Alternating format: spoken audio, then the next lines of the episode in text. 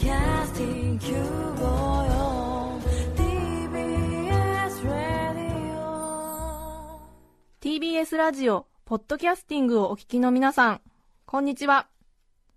安住紳一郎の日曜天国、アシスタントディレクターの刈谷陽子です。日天のポッドキャスティング、今日は259回目です。日曜朝10時からの本放送と合わせて、ぜひお楽しみください。それでは、8月12日放送分、安住紳一郎の日曜天国、メッセージコーナーをお聞きください。今日のメッセージでもこちらです必死に走った話杉並区の白滝姫さん39歳女性の方からいただきましてありがとうございますとうございます。5年前の話ですある雨の日の朝子供を幼稚園に送った後私はとある交差点の信号待ちで見知らぬおじさんに「おいおい」と傘でツンツンされました。あら怖い。幼稚園のお母さんから近所で不審者情報があることを聞いたばかりだった私は信号が青に変わった途端にあすみません。あすみませんと猛ダッシュで 200m ほど走って交番へ、そしておまわりさんに顔は見てないんですが50代くらいのおじさんが私を傘でツンツンしながら おいおいって威嚇してきたんです。と伝えました。はい。怖いよね、うん。興奮冷めやらぬまま帰宅した私にほどなく実家から電話、すると珍しく父親がおいさっき朝の散歩帰りにお前を見つけて声をかけたんだけどいきなり逃げ出すからびっくりしたよ。それにしてもお前案外足が速いなあっという間に見えなくなったさと言われました。数日間悩んだ挙句私は父親を不審者扱いして交番に届けた旨を正直に話しました。当時60代だった父親は50代に間違われたことを妙に喜んでいましたがその交番にはあの不審者は実は私の父でしたとは未だに言えずにいます。もう時効ですよね。お騒がせしました。39歳女性の方。ねえお父さんだったんだね。えー、ちょっとまた喜ぶポイントも違くて。ねえ。ええ。え。おいおいっつってあ逃げたらねお父さんが私に声をかけてたっていう。怖い。不審者がいるんですけど、うん。すごいですよね。世田谷区のさくちょんさん30歳女性の方ありがとうございます。先週起こった出来事です先日の朝通勤電車に乗り遅れそうだったので間に合うよう必死に走っていましたが、もう無理だと思い疲れて歩きかけました。すると後ろから同じように走ってきたサラリーマン風のおじさんにおい諦めるな! と言われました。そしておじさんはさっそうと電車を捕まえ乗っていきました。大切なことを教えられた出来事でした。30歳の佐久長さん。いいねね諦めるなそうですね。大事ですねは諦めるなってい。ね言われたんですねえ。よかった。よかったねはい。でもいきなり見知らぬ人に諦めるなって言われるとね びっくりするよね足立区の3丁目の豆腐さん54歳男性の方ありがとうございます街を歩いていると20メートルくらい先に学生時代の友達高野が歩いていますはい。私は嬉しくなって高野高野と叫びながら走って奴を追っていきましたが、はい。5メートルくらいに追いついたところで振り向いた奴は高野2の別人でした。ここまで叫んで走った手前今さら人違いとも言えずその他人を横目に追い越して次の角を曲がるまで 高野待てよどこ行くんだ高野と叫びながら必死に走り続けました。恥ずかしいやら息が切れるやらで心臓がバクバクになりましたこれは分かりますね分かりますね。分かりますね私高校生の頃バスに乗ってたんですが当時十勝バスっていう黄色のバスを使ってたんですけどもやっぱり朝通学するときバス停に走っていくことが多くてバスがちょっと遠くにね黄色いのが見えてくるとうわーっと思って走るんですよね、えーで走ったんだけどもバスが近づいてくるとそれが十勝バスの観光バス仕様でなんか団体客利用のバスだったね。で恥ずかしくて俺そのまま停留所過ぎ去ってなんかちょっと落ち着くまで走り続けたね。間違ったと思われてはなるまいと思って、えー電話でいただきました。埼玉県川口市キューポラのコマコさん72歳。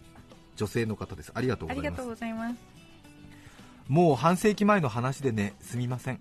72歳の私が 郡山で女子高校生だった時のことですよ。え農道を歩いていたら前から大きな牛柄の牛がねドドドドドドって一匹すごい勢いで走ってくるんです。牛柄の牛っていいね でも本当に、ね。うん、牛柄の牛だったんでねきっとね、えードドドドって一匹すごい勢いで走ってくるんです。びっくりして慌てて必死で逃げたら目の前に民家があったのですぐ軒下に飛び込んだんです。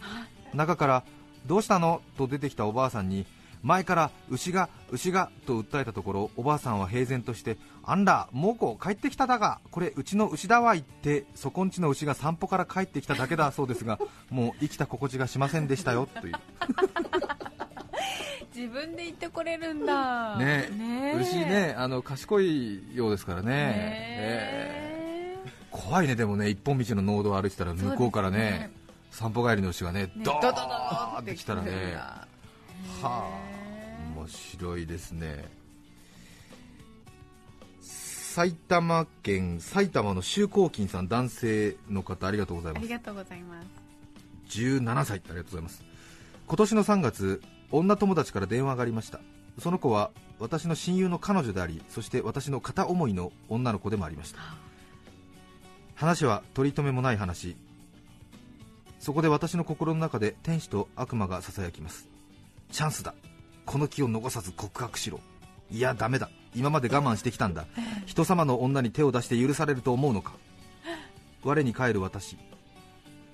このチャンスを逃したら何も伝えられず卒業してしまうかもしれない、うん。だったら振られても言おう。もうここで終わらせようではないか。はい。そしてその子に伝えました、はい。今まで好きだったと。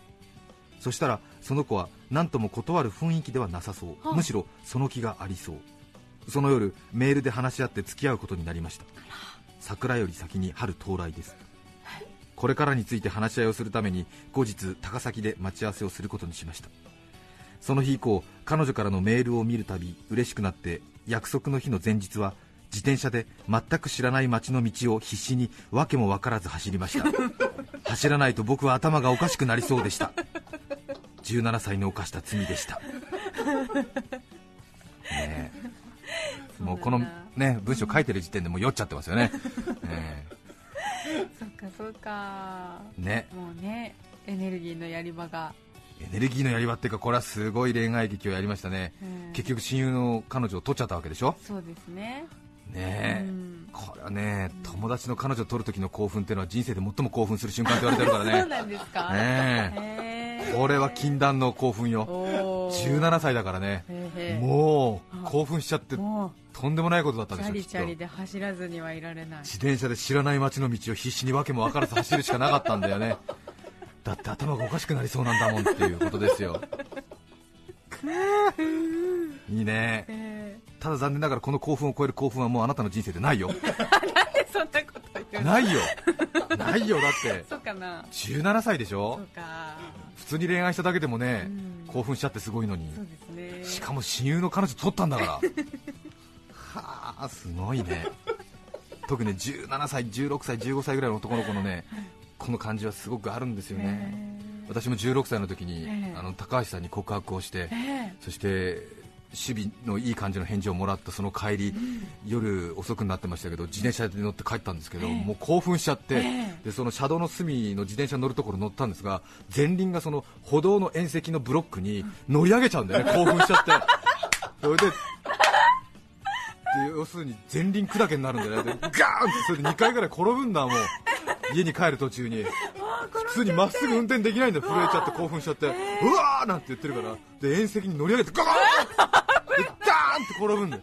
ほいであもう危ないなと思ってそれで夜もう営業が終わってしまったちょっと大型スーパーのその駐車場の先にある自動販売機が3台ぐらい並んでるところでこれはちょっと一息入れないと俺は家に帰るまで命を落としてしまうかもしれないと思ってそこの自動販売機でマウンテンデュードライっていうジュースを買って辛口を。ねで飲んでこれ一息つけなきゃ危ないと思って飲んだんでそのマウンテンデュードライっていうね、えーもう多分あの知ってる方いないと思うんですけどもう一瞬発売してすぐになくなったそのマウンテンデュードライっていうのを。うん飲んだっていうのがもう未だに忘れられないですよね。マウンテンデュードライね復刻ブームで早く復刻しねえかなと思って。飲むねそしたら。飲むね、はい、えーもう6ケースぐらい買っちゃうよ。あきる野市のイコリンさん24歳男性の方ありがとうございます。ありがとうございます。ボルト選手に感化されて全力で走ってみました深夜は人通りがないと思って油断してたら後ろから自転車に追い抜かれました。多分あの人は私のボルトごっこを見ていたと思います。恥ずかしさのあまり走り出して逃げたくなりましたがそんな体力はもう残っていませんでした。これもねいいじゃんいいじゃん。わかりますよ私はいも内村航平選手にちょっと感化されてでんぐり返しをしてみましたけど皆さん最近でんぐり返ししました？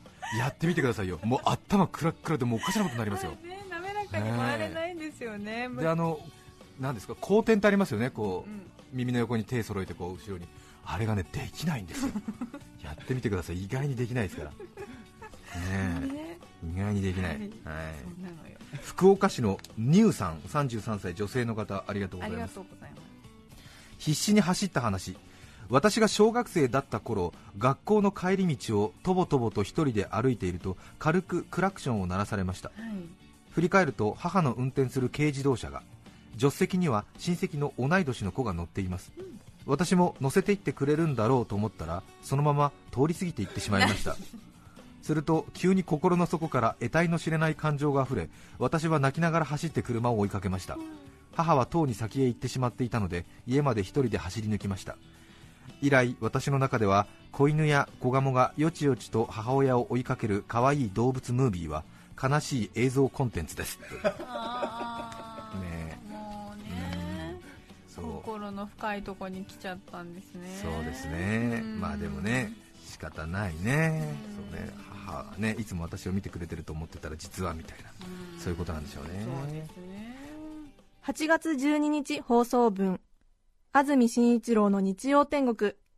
メッセージコーナーをお聞きいただきました。それでは今日はこの辺で失礼します安住紳一郎のポッドキャスト天国。山はあっても山梨県。年はとっても和歌山県。腕は細いが剛力あやめ。お聞きの放送は TBS ラジオ954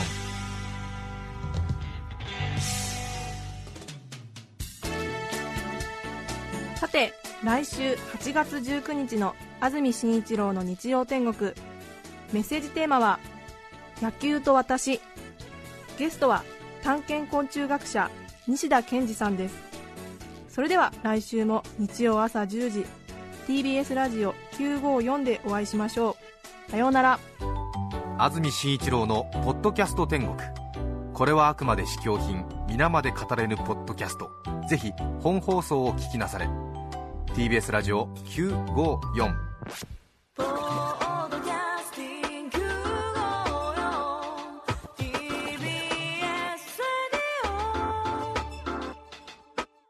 TBS ワシントン支局の樫本照之と涌井文明です。ポッドキャスト番組「週刊アメリカ大統領選2024」では大統領選の最新の情勢やニュースを深掘り。